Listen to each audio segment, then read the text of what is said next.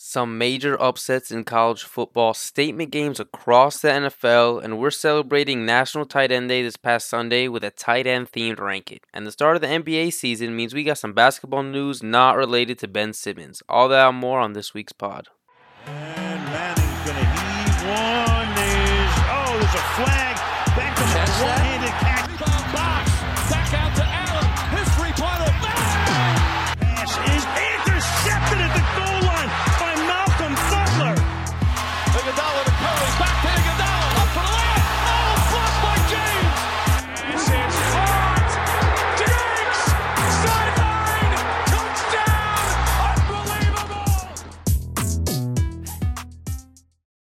What's going on, guys? Welcome to pod number eight of the Crew Sports Pod. Make sure to follow us on Twitter at Crew Sports Pod. I'm Michael Akeem, joined here always by Vito Patel. How are you doing, Vito? I'm doing great. How are you, Michael? Doing well, doing well. So let's get into our college football. And last week we were talking about there's going to be no top 25 matchups for this past weekend. But even with that, there was still plenty of chaos. We had five teams from the top 25 go down this past week. Uh, we also had Pitt beat Clemson on a quick side note. And in that game, I thought Pitt's quarterback Kenny Pickett looked and has been looking pretty good. He had 302 yards and two touchdowns that game. Yeah, absolutely. Kenny Pickett is a baller and he's in the Heisman talk and he deserves to be so. He has 23 touchdowns on the season and only one interception. And yeah, he's moving the ball really well, especially against that Clemson defense too. Yeah, so he's been good. Getting into a little bit of the madness from this past weekend, we'll start things off with probably the craziest game of the weekend Penn State versus Illinois. This game went into nine overtimes, which is a record, and Illinois ended up upsetting Penn State 20 to 18. So I'll run through it real quick. In regulation, not that many scoring opportunities, kind of boring. It was 10 10 going into overtime. Throughout the first two overtimes, both teams just traded field goals. So ended up being 16 16. And then the new rule is after the second overtime, so starting the third overtime, you just trade two point conversion attempts. So one shot to get into the end zone from the two yard line per overtime, and that's it. In the third and fourth overtimes, both teams should have scored both times, but both teams missed. So scoreless through those two, scoreless through the fifth, sixth, and seventh overtime. Finally, in the eighth overtime, they both trade two point conversions. So now we're 18 18. And then finally, in the ninth overtime, Penn State goes first. They get stopped on their two point conversion attempt. And then Illinois scores on theirs and they win 20 to 18. And that's Penn State's second loss in a row now. Dang. And Penn State's offense just looked absolutely awful. As you mentioned, they didn't score in many of those overtimes. And I mean, throughout that whole game, they looked awful. They only had 62 rushing yards and 227 yards total against this Illinois defense, which I don't know much about Illinois, but I'm really sure their defense isn't that good. Penn State's offense just looked awful.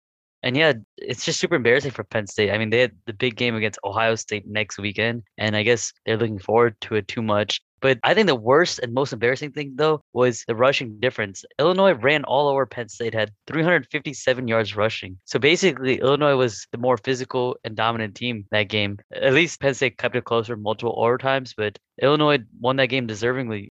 You hinted at it a little bit. Classic trap game for Penn State, and they really were worse in almost every category Yeah. except passing. Illinois only had completed eight passes for 38 yards. I mean, if they're running the ball that well, though, I guess that might be a factor too. Chase Brown, 33 carries for 223 yards. Wow. And then Josh McCray, 24 carries for 142 yards. So they really were not even trying to pass. All they did was just run it. But It was working, I guess. I mean, I guess they, they didn't really score that much. Yeah. It was just more Penn State's offense really just did not do much. I mean, their defense is really good, but you got to move the ball, especially if you're going to play Ohio State next week, because you can't rely on your defense to stop Ohio State's explosive offense. They even forced three turnovers and did nothing with them. Wow. Uh, moving on to, I thought this was probably the college game of the week. Oklahoma State versus Iowa State. There was a couple lead changes in the fourth quarter. The biggest lead of the game for either team was just seven points. So throughout the whole game, it was just one possession. I thought Iowa State was pretty good through the air. Purdy was 27 for 33, 307 yards, two touchdowns, and his favorite target on the day, Xavier Hutchinson, 12 receptions for 125 yards and two touchdowns.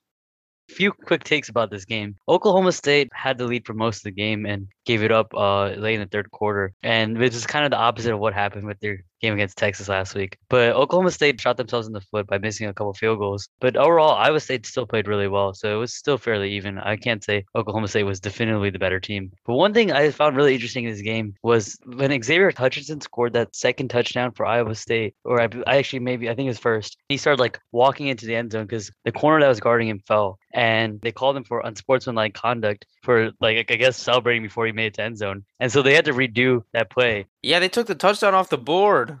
Yeah, and I I don't know. I I, I first uh, like I did I don't not even that's- know that's how it worked. exactly. I mean, if you're that receiver, if- if you're that wide open, I mean, let him have fun. It's a game after all. The fans like this. Literally everyone likes that, and no one thought that was a problem except I guess that one ref. I didn't even know you could. I guess. I guess he started taunting, is what they called it, right before he got in the end zone. So they called it 15 yards from there. Yeah, I didn't even know that's how the rule would work. I didn't know that was a thing either. I'm sure a lot of those players didn't know that was a rule either. So I mean, I I really wasn't. yeah, I don't think so. was bad either. call, but he still ended up getting a touchdown a couple plays later. So And he had a great day, but still, just wanted to mention that. yeah, it was weird. Moving on to a game we highlighted last week, Ole Miss versus LSU. It did not really turn out as close as I thought it would be. Ole Miss offense looked good. I mean, they were balanced. They ran it well. They threw it well. Corral, 18 for 23, 185 yards, one passing, one rushing touchdown. And then on the ground, Jared Connor went for 117, and Ealy went for 97 and a touchdown. And both of the running backs averaged over eight yards a carry. That was my biggest takeaway too. I thought they were a team that really relied heavily on Corral to pass the ball around, but they showed that they could run the ball well. And actually, the game was a lot more dominant than the scoreboard shows. They were up 31 to 3 going to the fourth quarter. Ole Miss's defense really proved that they're pretty good too, because this is the same LSU team that scored like 49 against Florida the week before. So Ole Miss is really looking like a top 10 team for sure. And I wouldn't be too surprised if they started making some more noise. Yeah, their defense forced three turnovers. And LSU, I feel like after the first quarter, they couldn't really do much. Ole Miss has Auburn coming this week. So, I mean, this is going to be another big test. But if they play like this, they might be able to beat Auburn on the road. Notre Dame versus USC under the lights in South Bend. This game, me and you got to go see together. It was a lot of fun. Notre Dame came out with a victory, 31 to 16 against the Trojans, and it seemed like I guess Jack Coan is the quarterback until he messes up. He didn't really mess up that much that game, so Buckner only got a couple snaps in, but Actually, I have a few pretty good hot takes about this game. I won't say it's that hot, but the offense looked pretty good. I think the bye week helped out, and you know the offensive line looks a little better. I won't say much better. I know Kyren had a good rushing yard, like rushing game, but he also had to break a lot of tackles. Like it seems like he probably broke 20 tackles that game. Still, he still saw a lot more holes than usual, and it was a very balanced approach. And we only punted the ball once that entire game. So I mean, our offense has looked a lot better as of late. I was gonna say similar. Uh, Kyren had 25 carries for 138 and two touchdowns, but like you said, a lot of that was yards after contact. But better than the beginning of the year when we ended games with single-digit Yeah. rushing yards. So improvement though. And improvement week by week. Another big thing I learned from this game after like reviewing a little bit, Kyle Hamilton went out the second drive on defense. And like, I mean, he's our best player, but USC has not scored under 20 in over two years. Last time they scored under 20 points was September 2019. Like, USC's offense is known to be explosive, especially with Slovis and Drake London. And so what I realized was we gave a lot of screen passes. Our game plan was not to give up big plays, I guess, after Hamilton went out. So I actually really love Freeman's adjustments. So I think he played all the corners back. That's why those screens were open. But because of that, they weren't giving up big plays, which USC usually does. And eventually our defense would start making plays. They only scored 16 points against this defense, which is really good considering we don't even have our best defender. So I'm I'm a huge fan of Marcus Freeman. I mean, I already was, but like I, I love this defense now. Yeah, and make them go down the field the hard way. Don't get like a 70 yard pass to London or something. Freeman's been great. I mean, doubts in the beginning of the year. In the beginning of the year, we kept giving up big plays. It looked like we were too aggressive, but I feel like he's balanced it out more now. But yeah, not having Hamilton uh, for next week is going to be pretty tough again. I think North Carolina is a better passing team than USC. I mean, USC has the best receiver that we're probably going to face all year in London. But It's another game under the lights at Notre Dame. Early coming into the season, North Carolina was supposed to be really good. North Carolina dropped some couple games, but they're still a really solid team. And yeah, without Kyle Hamilton, it's it's going to be a little little challenge stopping the, all these receivers. It opens up at Notre Dame is favored by three and a half, so pretty close. I actually have to agree with that. I think North Carolina is going to find a way to score on us, but with our adjustments on offense, I think we'll be able to score back.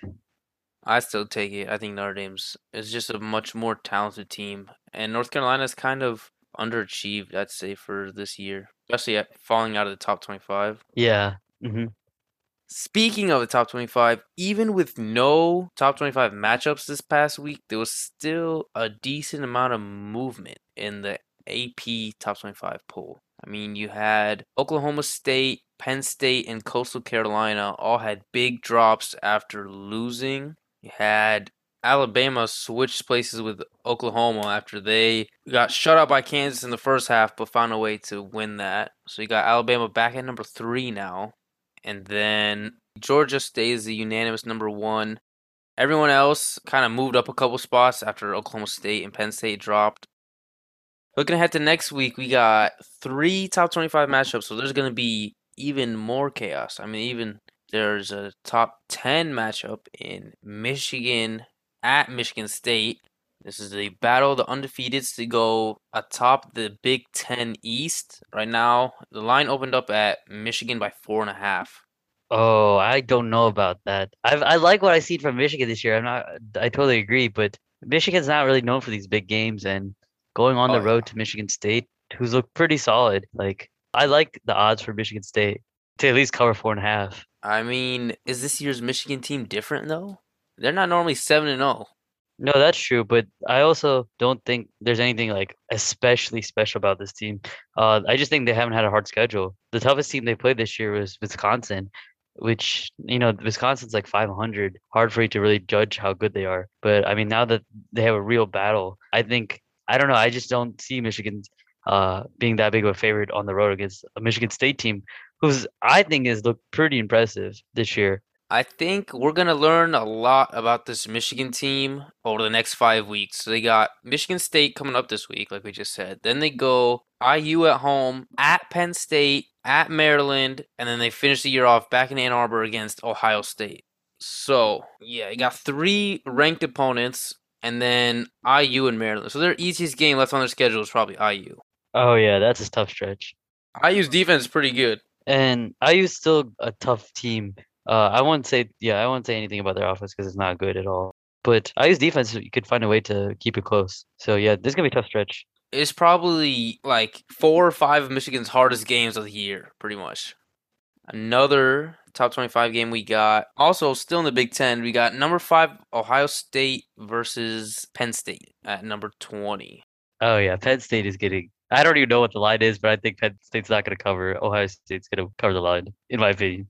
So I think Vegas agrees with you because the line is Ohio State by 18 and a half. Oh, oh, okay. I don't know about that actually.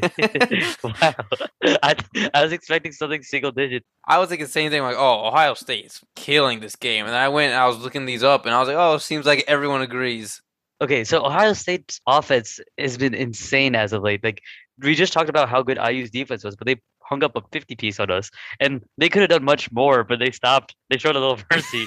yeah. uh, and I mean, it, it makes sense though. CJ Stroud is a good quarterback. He's just, you know, hasn't had too much experience, and he has arguably three of the best receivers in all of college football in Chris Olave, Garrett Wilson, and Jackson Smith-Njigba. Like it's it, and I just realized, Michael, I didn't know this, but the running back TreVeyon Henderson is one of the best in college football too. He was a really brief time in the Heisman talk this season too. the third top 10 matchup next week. We talked about this a little bit already. Number 10, Ole Miss at number 18, Auburn. Auburn's actually the favorite by two and a half points. Yeah, see, that's the thing. That's kind of fair because Something about Auburn at home is really good. I I think Auburn's won its last two home games against Alabama too, and and Dreno's won like four in the last decade, which doesn't sound like a lot, but that means four of his last five matchups against Alabama they won at home. They're just a tough home team, and I mean they're pretty solid this year. They're also coming off a bye, and they just beat Arkansas before that. They're solid, and yeah, Arkansas. I thought Arkansas was really good, and Arkansas almost beat uh, Ole Miss. So I think I think the line's respectable, but I think it's gonna be a really good matchup because I think both these teams have gotten better every week. I mean, Ole Miss is hot right now, though. Yeah, no, it is. Good win over LSU. Good game against Tennessee. A shootout against Arkansas. So three good wins after they lost to Bama in early October. If their only loss so far is to Bama, that's a pretty good loss. Uh, Ole Miss has been looking really good as of late, and if Ole Miss wins this game and beats A and M in a couple weeks, I mean that's pretty much all that's left on their schedule. That's tough. Unless Alabama loses again this year, they're gonna be like their ceiling is like a New Year's six. But they'd be a pretty solid uh, New Year's Six team. The other big notable game next week we got Georgia versus Florida. That game opened up with Georgia as a two touchdown favorite over the Gators, which I think is fair. I think they cover that honestly. uh, I, I like I like Florida, but Georgia's on a new planet. Again, yeah, until anyone even makes it a game with Georgia, I think they just keep steamrolling. Though, watch out though, the Gators did get a bye, so it might be within three touchdowns. well, I still wouldn't call that a game. I'd still be going for Georgia. Georgia's the most complete team, and honestly, we still haven't seen them at their full health. So uh, this is just really their dominance has just been their defense. which is insane. yeah, wait till they get healthy. Which I think they're not in a rush to get healthy because they know their backup offensive weapons are do- gonna do well. That's so crazy. That's so crazy. Yeah, exactly. I don't know. Georgia's a fun team to watch. So They are. I actually like watching their defense too. yeah, their defense is just that good that it's fun to watch. You got to be a really good defense to to be fun to watch. exactly. All right, moving on to the NFL. This past Sunday was National Tight End Day, and tight ends on National Tight End Day combined for 118 receptions for 1,382 yards and nine touchdowns. Some notable performances included Kyle Pitts, seven catches for 163 yards, CJ Uzomah for 91 yards and two touchdowns, Mike Gesicki had 81 yards and two touchdowns. Zach Ertz went for 66 and touchdown, and Tonyan went for 63 and a touchdown. And with that, we decided that for this week's rank it, we're going to rank the top five tight ends of the 2021 NFL season. I don't know about you, but when doing this, going into it, I was like, oh, easy. I know this guy, this guy, this guy, I'm going to be putting in whatever, right? But when I came down to it, making my list, I had about nine or ten guys, and I was like, "Holy crap, this is harder than I thought." Absolutely. Yeah. I'm fairly confident that maybe the top of my list, but outside of that, like this list was definitely controversial for sure. But you know, at the same time, I've said that in the past if you had some similar list. So let's like, let's get started. We'll start at number five and work our way up. Yep, I can start. Uh, so number five, I have Mark Andrews from Baltimore. He's super consistent. Uh, every year he's getting uh his touches, and you know he's only had four NFL seasons and already 23 touchdowns. But what's crazier is he's had 20 of those in his last three NFL seasons, and he's looking really sharp already, and he's already on his way to make well over a thousand yards this year. So give me Mark Andrews at five. My number five, with no bias, is Dawson Knox. So for me, I was kind of looking at trying to put the most like impactful five players. Because, for example, like Dawson Knox right now, 286 yards. That's good for ninth. So out of my like 10 list player that I thought should be in this, he was kind of towards the lower end. But he's got 21 catches, and five of them went for touchdowns, which is good for first in the league. So in terms of impact, a red zone threat. Yeah, exactly. And almost a fourth of his catches end up in the end zone. So he's been big for the Bills offense so far this year. And I mean, one other stat that I is averages 13.6 yards per catch, which is good for six. So he's a pretty impactful player and an important part in the Bills offense. Unfortunately, he did break his hand against Tennessee and it looks like he's not coming back till around week 10. My number four, uh, I think this is highly controversial, but I truly mean this, is Kyle Pitts. And I definitely think he could be higher up on this uh, as career moves forward. I know he started the season slow, but he had back to back 100 yard games. And I know this is not statistically, like, I can't really say this statistically, but he's 6'6, 240, and he runs really fast, like, really fast. Like, he has everything you need to be probably one of the best tight ends ever, if not the best. There's so much praise around this guy for a good reason coming into the NFL. And I'll say he could settle already at four. Yeah, if you're talking about how fast he is, his 40 time was 4.44. So, Wow, that's wide receiver speed. yeah, he's pretty. I mean, he's just a huge receiver. So, Yeah. uh, but my number four is Mike Gesicki. Fourth in yards this year, he's got 427. Fourth in receptions at 37, 61 yards per game, and two touchdowns. And he's just a veteran presence on this young Miami offense.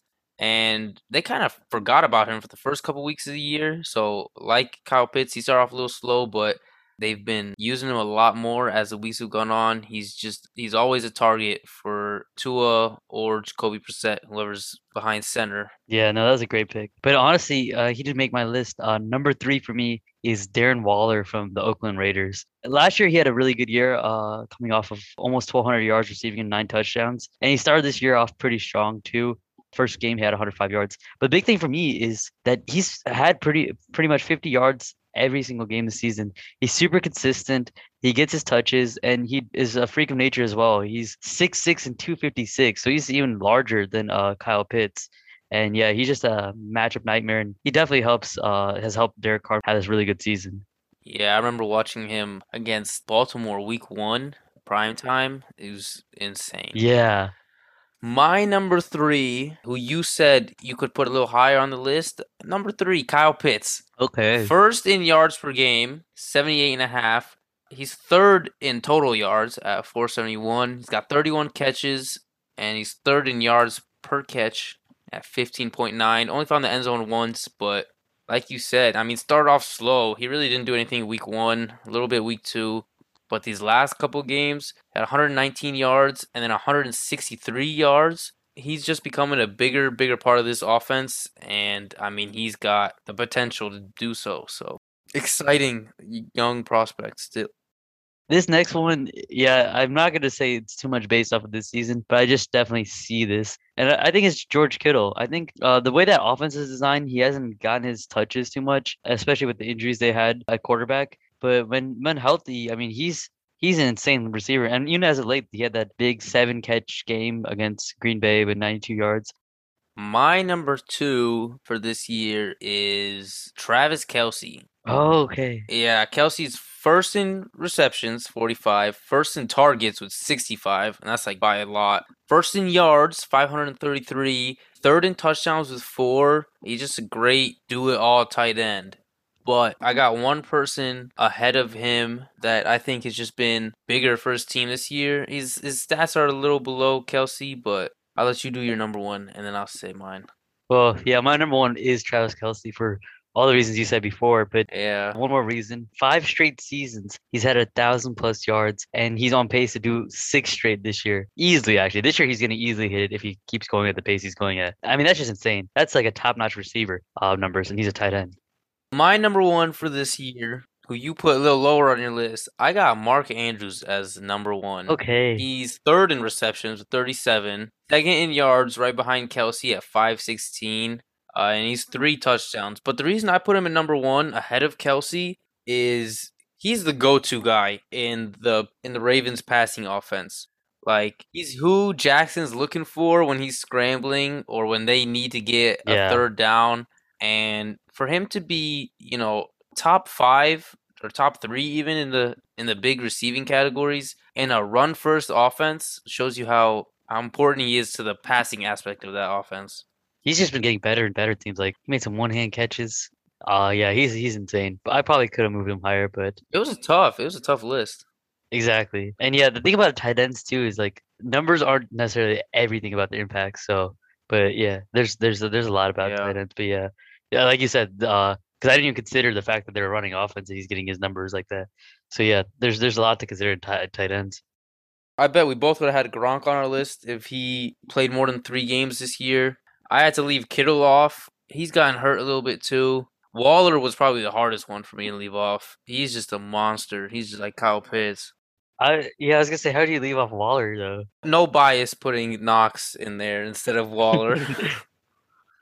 We're moving on to the rest of the games. What what'd you have for your game of the week last week? There was not that many close games for the first time in a while. Yeah, there's very few. I had the Falcons and Dolphins. It was super close. Matt Ryan and Tua had like a crazy quarterback battle. Ryan had 336 yards and two touchdowns, while Tua had 291 yards and four touchdowns. But uh, that wasn't the crazy part. But just nine minutes left, uh, Miami was down two scores, and Tua led them on a couple drives, and they took the lead with two and a half minutes left. But Matt Ryan marched the troops down, and they got a last-second field goal win. And Miami's lost yet another game now. Uh, but they are looking good ish. Ish. Yeah, ish. Good ish is the problem. Miami kind of stinks, is what I meant to say. Yeah. hey man, that goes to show though, even even the losing record teams can have game of the week still. Uh, it was not my game of the week though. My game of the week was not as close. My game of the week was Cincinnati at Baltimore. I love that. I did not expect Cincinnati. I mean, first, I didn't expect Cincinnati to win this game. Second, I or I don't think anyone expected Cincinnati to be this good this year. And the reason why I picked this game as my game of the week is because it showed Cincinnati's legit this year. I mean, they're the top of a pretty tough division, the AFC North. I mean, you got the Browns, you got the Ravens, who I thought was a favorite for the division, and you got the Steelers, or who are the worst team in the division, but are not like that bad of a team. So for Cincinnati, who's probably the youngest team in that division to be leading it right now, is impressive. And yeah. Man, that Joe Burrow to Ja'Marr Chase connection is fun. Burrow, 23 for 38, 416 yards, three touchdowns, and one pick. That's over 18 yards a completion. Ja'Marr Chase, eight receptions for 201 yards and a touchdown. And then we highlighted it on National Tight End Day. CJ Uzomah, three catches for 91 yards and two touchdowns. I think the biggest surprise about this team, even bigger than how explosive their offense is, this defense is locked down. I mean, they had five sacks and they were big time plays. Like a couple of them pushed Baltimore out of field goal range. And I mean, they held Baltimore just 17 points. And their only two losses in the season uh, for the Bengals, going back to them, combined six points, and one of them was in overtime uh, to Green Bay, which almost should have tied. They really had a lot of good games. And going back to the Ja'Marr Chase and Joe Burrow combo, I mean, that was nice in LSU, but who would have known it would have translated even better in the NFL? You know how Justin Jefferson, also on the LSU team, broke the receiving record from Randy Moss last year? Yeah, Ja'Marr Chase is on pace to break Justin Jefferson's record. Wow. And those were all teammates in college, which is even crazier. No, I mean, no one even came close to being the LSU team with those three together. They were legit then. They're still legit now. For Baltimore for this game, though, I don't think it makes Baltimore look like that bad. I think it's just Cincinnati's way better than everyone thought. Oh, for sure. I mean, this being on the road too, there's a lot of takeaways from this, but Cincinnati is the real deal for sure. Lamar Jackson was responsible for all but 48 of Baltimore's yards, and the Ravens were actually up 17 to 13 in the third quarter in a game that ended 41-17. So it was a pretty close game until the end. I mean, that's so impressive they were able to wrap it up. Moving on to this week's pick'em. I'm up by two now, bro. You need Three you in a to row, up, yeah. man. Yeah, I won last week, so overall record is four to two with one tie. It's just locked over for you. All your picks are just locks. Oh, this week was tough though. Oh my god. There are very few games I'm confident in for this week. Yeah, I know, same. I mean, especially after losing three in a row, I'm less and less confident on my picks, anyways. They've been close. We'll start off with even this like we're starting off with this Thursday night game. It was impossible. I was going back and forth. Green Bay at Arizona. That that is a tough one because I think at some point in the season that Arizona is gonna lose a game and might not be to a really good team like Green Bay. But the thing is, like, I'm not gonna pick against them because they've just looked really sharp on both sides of the ball. And That's what I'm saying. I still think Green Bay's a little worse than they seem. I don't think they're a bad team at all, but I'm just saying They haven't looked like that dominant of a one-loss team. Last week, when I saw like this was this week's Thursday night game, I was like, oh, this is finally going to be the week I might confidently pick against Arizona. But yesterday, I think, and and then again today, Adams and Lazard are on the COVID list for Green Bay. And with this being a short week, I kind of doubt that they play. So when I saw that, I was like, okay, you know what? Uh, I wasn't that confident picking against Arizona. Now I'm definitely not picking against them, especially if those two are out. Because like Adams, obviously the number one, and last week Lazard had a huge week. So I was like, oh, if Adams is out, maybe Lazard, you know, picks up the slack. But then, you know, a day later they announced he's also joining Adams on the COVID list. So Yeah, no, that's huge. yeah, no, I got I got Arizona as well. We were talking about how some of these Thursday night games have been bad, but as of late, I feel like these Thursday night games have picked up, and this is a really good one. Yeah, I mean they start off with like with, with the Jags were playing on Thursday night, Yeah. the Jets were playing on Thursday night, Houston was playing on Thursday night. Exactly. The Giants. Hey man, they they won that last week. The Giants won last week. I had that Giants Carolina pick. yeah, I don't know how. I don't. I don't know how Carolina's so bad, but yeah, the Giants. Giants have looked a little better, especially in that game. But still, I either way, I don't think Giants are a fun team to watch, and I wouldn't want them on Thursday night. Come back to Green Bay at Arizona. Let's do a score prediction for this game. I got Arizona with half of Green Bay's wide receiver room out. Arizona 28, Green Bay 17. I was gonna say 31 to 31 21. I think. It's still like multiple Yeah, scores. similar. Yeah, I, I guess we scored pretty much the same. Yeah, that's pretty close. Going on to the Halloween games, we learned not to pick Carolina. We both got Atlanta over Carolina, Buffalo over Miami. And then our first difference San Francisco at Chicago. You are a loyal Bears fan, but I'm going San Francisco. Yeah, I've picked against the Bears too many times, and a lot of times I was right. I think I was right more times than I was wrong because we, we lost more games. But thing is, I think the Bears uh always look a little better after an awful loss. And like last time we had an awful loss, we bounced back and won our game. So uh, I think using that same logic, I think we come back to Chicago and beat the 49ers. I, I don't think the 49ers are that good either. Yeah, 49ers have been kind of up and down this year. They're starting to get a couple players back, but I thought watching them against the Colts last week, they ran pretty well with Eli Mitchell, and they can get the run game going like that against Chicago. I think it's gonna, even though Chicago's defense has been looking better, but but it's the offense that worries me. Uh, Fields and the whole offense look pretty bad. We've had a lot of running back injuries too in general, but still, uh, I think Fields is still growing and learning, and I've seen him learn from mistakes in the past weeks, especially after that Browns game. He came back and looked much more sharp. Speaking of the Browns, next we got Pittsburgh at Cleveland. I went Pittsburgh, you went Cleveland. Yeah, Cleveland got that win uh last week, even with their backup quarterback. I still don't like the Steelers that much. Their their defense is solid. Uh, I will agree on that, but I, I just don't think their offense moves too fluid, like too well. And like playing a scary defense like the Browns on the road, I think Cleveland gets this. Thing is, I'm not like confident Baker's gonna play or gonna be good enough to be back yet. If Baker's gonna be out, and the Browns kind of struggled last week against a Denver team that's not great, and Pitt is coming off a bye, so they might be getting a couple people back. And they look good before their bye. Like their offense is not, you know, what it used to be back in its day, but their line is doing a little better and they're they're connecting drives a little better so they're putting up some points at least oh cleveland's defense is pretty good but There is one factor though to that Browns game. Baker Mayfield wasn't the only big injury. They also didn't have uh Nick Chubb. Uh, and Nick Chubb should be returning this week. I think that's gonna help uh, propel the Browns forward.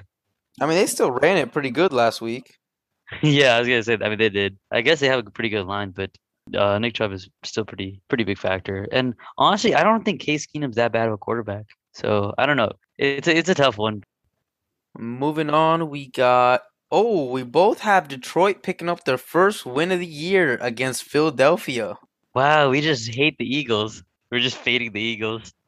yeah well i picked them last week for an upset of the week against raiders and that didn't go very well so i gave them a chance i'm going against them again I think the Lions are like I know they're 0 7, they're awful, but they're the worst. I mean, they're the best 0 7 team, if that makes any sense at all. They keep most of their games pretty close, and uh, yeah, they just can't finish. They just have the worst of luck. They're a pretty good 0 7 team. I think it's just about time that they get their first win, and against the Eagles, I think who I think suck, uh, they could do it. Prime opportunity. Uh, next we got another difference. Tennessee at Indianapolis. You got Tennessee. I got the Colts.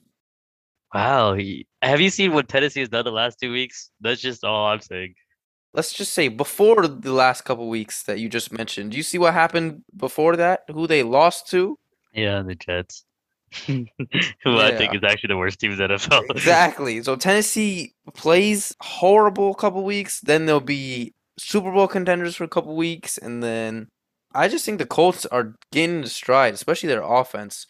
Like their offense, I said it a little bit last week. They seem to be making big plays. I said it after a game against Houston, so I wasn't sure if that was, you know, real or if it was just because they played Houston, but they picked up where they left off against the 49ers. the Colts are looking really sharp. My rule for the, Titans now is I gotta see to believe that they're playing bad. I was a little worried about picking the Colts though, because their defense is not the best and their run defense is not like great. So yeah, I could see King Henry rushing for 150 yards, but you know, Yeah, yeah, but I like the bold pick. It could work out. I mean, yeah. Tennessee is favored, but it's pretty close. Uh, next game we got. We both got Cincinnati over the Jets. We both got the Rams over the Texans. Both got Chargers over New England. Seattle over Jacksonville. And then Washington at Denver is where we differ again. I am going with the football team, and you're going with the Broncos. Yeah, I think it's about time that Denver wins a game after starting 0 3. Hey, you didn't pick Carolina against Atlanta. Yeah, I realized their quarterback was Sam Darnold, and I shouldn't be praising them that much. Uh, I, I was just wrong. Uh, but I, I actually think Broncos have a ceiling though, like that's somewhat high. And I mean, it's not like they're beating a really good team. I think. I mean, I think the Washington football team's solid. I think both of these teams, especially on defense, have been underperforming. Right, like these were supposed to be two pretty like solid defenses. I thought the defense was going to carry Washington. I thought Denver's secondary looked stacked, but those are both wrong. I kind of based this off of last week. Denver's offense, uh, the Browns defense pretty good, but Denver's offense and Bridgewater did not look good. Heinicke did not look great either against Green Bay, but he looked okay. But I think Bridgewater overall had a bad game. I think Heinicke's legs saved him. He actually ended up with 95 rushing yards last week against the Packers and was Washington's leading rusher. So I'm kind of going with Heinicke over Two Glove Teddy. That's why I went with Washington. I mean, this this one's definitely a tight one. That's what I was saying. Though, like coming into this week, I feel like all the good teams played a somewhat play a somewhat good team this week, and all the bad teams play a somewhat bad team. Like I think both these teams are struggling, but both these teams have good upside. These are level matchups, yeah. Next we got Tampa Bay at New Orleans. We both got Tampa Bay. Even actually New Orleans looked pretty bad on Monday night. That was a sloppy game. yeah, And then we both got Dallas over Minnesota. Moving on to Monday night, we got Giants at Kansas City. We both took Kansas City. Although I would say if if Patrick Mahomes was in concussion protocol like longer and was gonna miss this game, low key I'd take the Giants just because of how bad Kansas City's defense has been. But Patrick Mahomes is is gonna play Monday night, so yeah. No, that that Kansas City defense is awful. Yeah, I don't know how. I saw earlier in this week they're like they're last in multiple defensive categories, like yards, points allowed, first downs allowed, things like that. So hmm And that's the thing. I feel like Mahomes' performance, I don't think has necessarily dropped. I know he's thrown more picks, but I think mistakes happen when you play from behind, anyways. I kind of blame their fault on this season so far on their defense. especially it's pretty uncharacteristic of them because like when they're contending for Super Bowls, like yeah, their defense was not like when you have an offense that good, your defense not gonna be like the focal point of your team, right? But their defense held its own, and this year is just bad. Yeah. No, it's just yeah, exactly. Off. Like it was definitely a above average defense, and now it's somehow it's gotten to one of the worst defenses. I know they have a couple injuries and stuff, but even if they're fully healthy, I don't think that takes them from worst defense to like above average.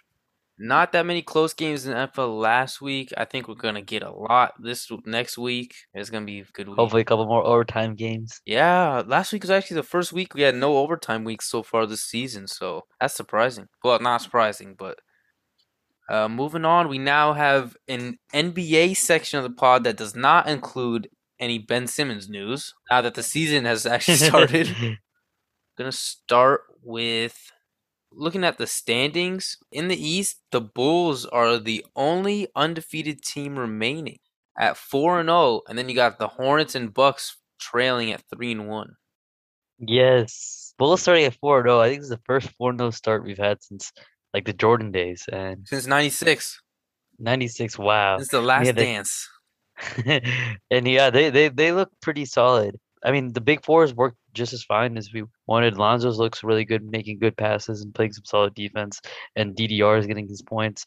And even Vucevic, uh, he came in mid-season last year, but like he's starting to have a more uh solid role in this offense. I know they kind of snuck him in uh last year, but that all being said, I still kind of want to pump the brakes uh on the Bulls. They're good. They're they're. I definitely think they're gonna be a top six seed this year. They're gonna be they're gonna be a solid playoff team, but uh their opponents combined record right now is two and nine. So I know four of those nine losses came to the Bulls, but none of those teams are really that good. I mean, we beat the Pistons twice, who had the number one overall pick. Played them twice already. Yeah, Oh. yeah. So none of that schedule looks too impressive so far. I mean, Pelicans and Raptors are decent. I like the win against the Pelicans. I think Lonzo, I mean, absolutely balled out against his former team. He had a triple double. And I think, I mean, that's been the best performance, I think, of any Bull so far this year. The Heat are, you know, a game and a half back from the conference leading Bulls. We're two and one, and Tyler Herro has been he's been playing really well. He had 27 in the first week against the Bucks, 30 against the Pacers, and then a kind of a quieter 13 against the Magic. But moving on to the West, they actually got the Warriors and the Jazz remain undefeated at 3 and 0 and 2 and 0 respectively. Lakers tough start to the season, one and two. They lost to the Suns and the Warriors back to back in their first two games, but finally beat the Grizzlies, even with a great performance from Ja. Honestly, I was going to say the Lakers looked pretty awful starting the season, though. So for the Lakers Warriors game, I think AD and LeBron absolutely balled out, both having, you know, 30 plus points, 33 and 34 respectively. But I was a little, actually, a lot a bit worried about Russell Westbrook, who looked awful. Yeah, he's had a tough start to the year. Yeah, I think the Lakers will figure it out, uh, especially with that star power. But I'm really impressed with the Warriors, especially since they don't have Clay back yet. Obviously, Curry's dominant, but Wiggins has been playing solid, and Poole's been a good contribution. They're doing this with two of their best players, without two of their best players. I mean, that starting five is kind of scary when uh, it comes down to it, though. Like, I think when Clay comes back, starting five is probably gonna be Steph, Clay, Wiggins, Draymond, and Wiseman. Their bench is pretty strong too. Like like you said, Poole's been playing well. Bjelica's been knocking down shots. Iggy's like a vet. I think you're right about that preseason prediction, especially now that they're 3 0. But this Warriors team is going to be one of the top teams in the West for sure. I mean, I can't wait to see Clay back. Oh, man. And really, having a big man like Wiseman, too, I think if he makes progress this year, they're going to be really good. League leaders through the first you know week of the season. Ja Morant is averaging 35 points per game, and he leads the league. And then you got KD and Steph behind him at 31. So Ja's started the season off great. Job started off the season has been amazing. I've heard all about him, and he's been absolutely killing it. Averaging 35 a game, and like it just seems like he was so good his rookie year, but he has gotten better. Maybe he might be the best player in that class, even better than Zion. So far, it seems like it. I was gonna say though, the other big thing though is I have not heard KD's name at all. I didn't realize he's still averaging 31. I guess that's just how casual he scores. Yeah, I mean, KD opened up at 29 against the 76ers, 38 against the Hornets, and then 25 against the Wizards. KD dropping 30, 35, whatever's not like news to anyone anymore. When he starts cracking 40, 50, that's when people are like, oh yeah, KD did this. Yeah, I guess it's not news. 30 points a game is is expected from him, which is crazy, but the reality of it. That's true. One player that I want to shout out so far this year, Seth Curry, not Steph Curry. This man, the first three games, is shooting or has shot 13 for 17 from three. That's 76%. Sheesh. Is he starting at point guard then for the Sixers? Because in that case, do they even need Simmons? Uh, no, I think Maxey starts at point guard, but he's still averaging 16.3 per game. Oh, that's probably. I mean, that's probably more Simmons would have averaged anyways. 76ers are looking fairly solid. I mean, their only loss was to the Brooklyn Nets, and it was a close game too. So I was also gonna say it looked like or it looks like LeBron and Melo over the offseason, knowing that their teams are kind of gonna struggle with perimeter shooting. Looked like they both worked on their three point shot because LeBron is shooting 48.3% from three, which I think is better than his field goal percentage. And then LaMelo's shooting kind of a streaky 50%. I was definitely concerned about their perimeter shooting, but I didn't realize that LeBron James himself was going to make that transition. I thought he was gonna, someone else was gonna make that. But with LeBron having a shot like him, having a deadly three point shot, makes him one of the, like definitely the hardest player to guard. Yeah, I mean, it's still early, but the shot itself, like watching, I watched the Warriors game opening night. The shot itself looks better. It'll be interesting to see if it really is better or just like, like for example, like LaMelo's fifty percent. I don't know how true it is because, like I said, it was a, a streaky fifty percent. Like against the Pacers, he went seven for nine from three. Against Celtics, seven for fourteen. But then against the Cavs and Nets, he went one for three and one for six. So like up and down kind of. But still shooting more threes in general. I guess it's too short in the season to really know drastic improvements, but I guess we're seeing definitely signs of some summer work early on. And then I think the only other thing that I had is some big news for Carmelo Anthony as he passes Moses Malone to go to ninth on the all time scoring list. He's got 27,423 points and counting. Wow, he's been a lethal scorer. I guess the only thing he's missing uh, for being one of the all time greats is a ring. Yep, and that's what he's hoping to get this year. That'd be nice. All right, I think that wraps it up for this week. Thank you guys for sticking around to the end. Make sure to follow us on Twitter at Crew Sports Pod, and you can reach out to us anytime on there. And we will be back again next week with more college football, NFL, and now NBA action.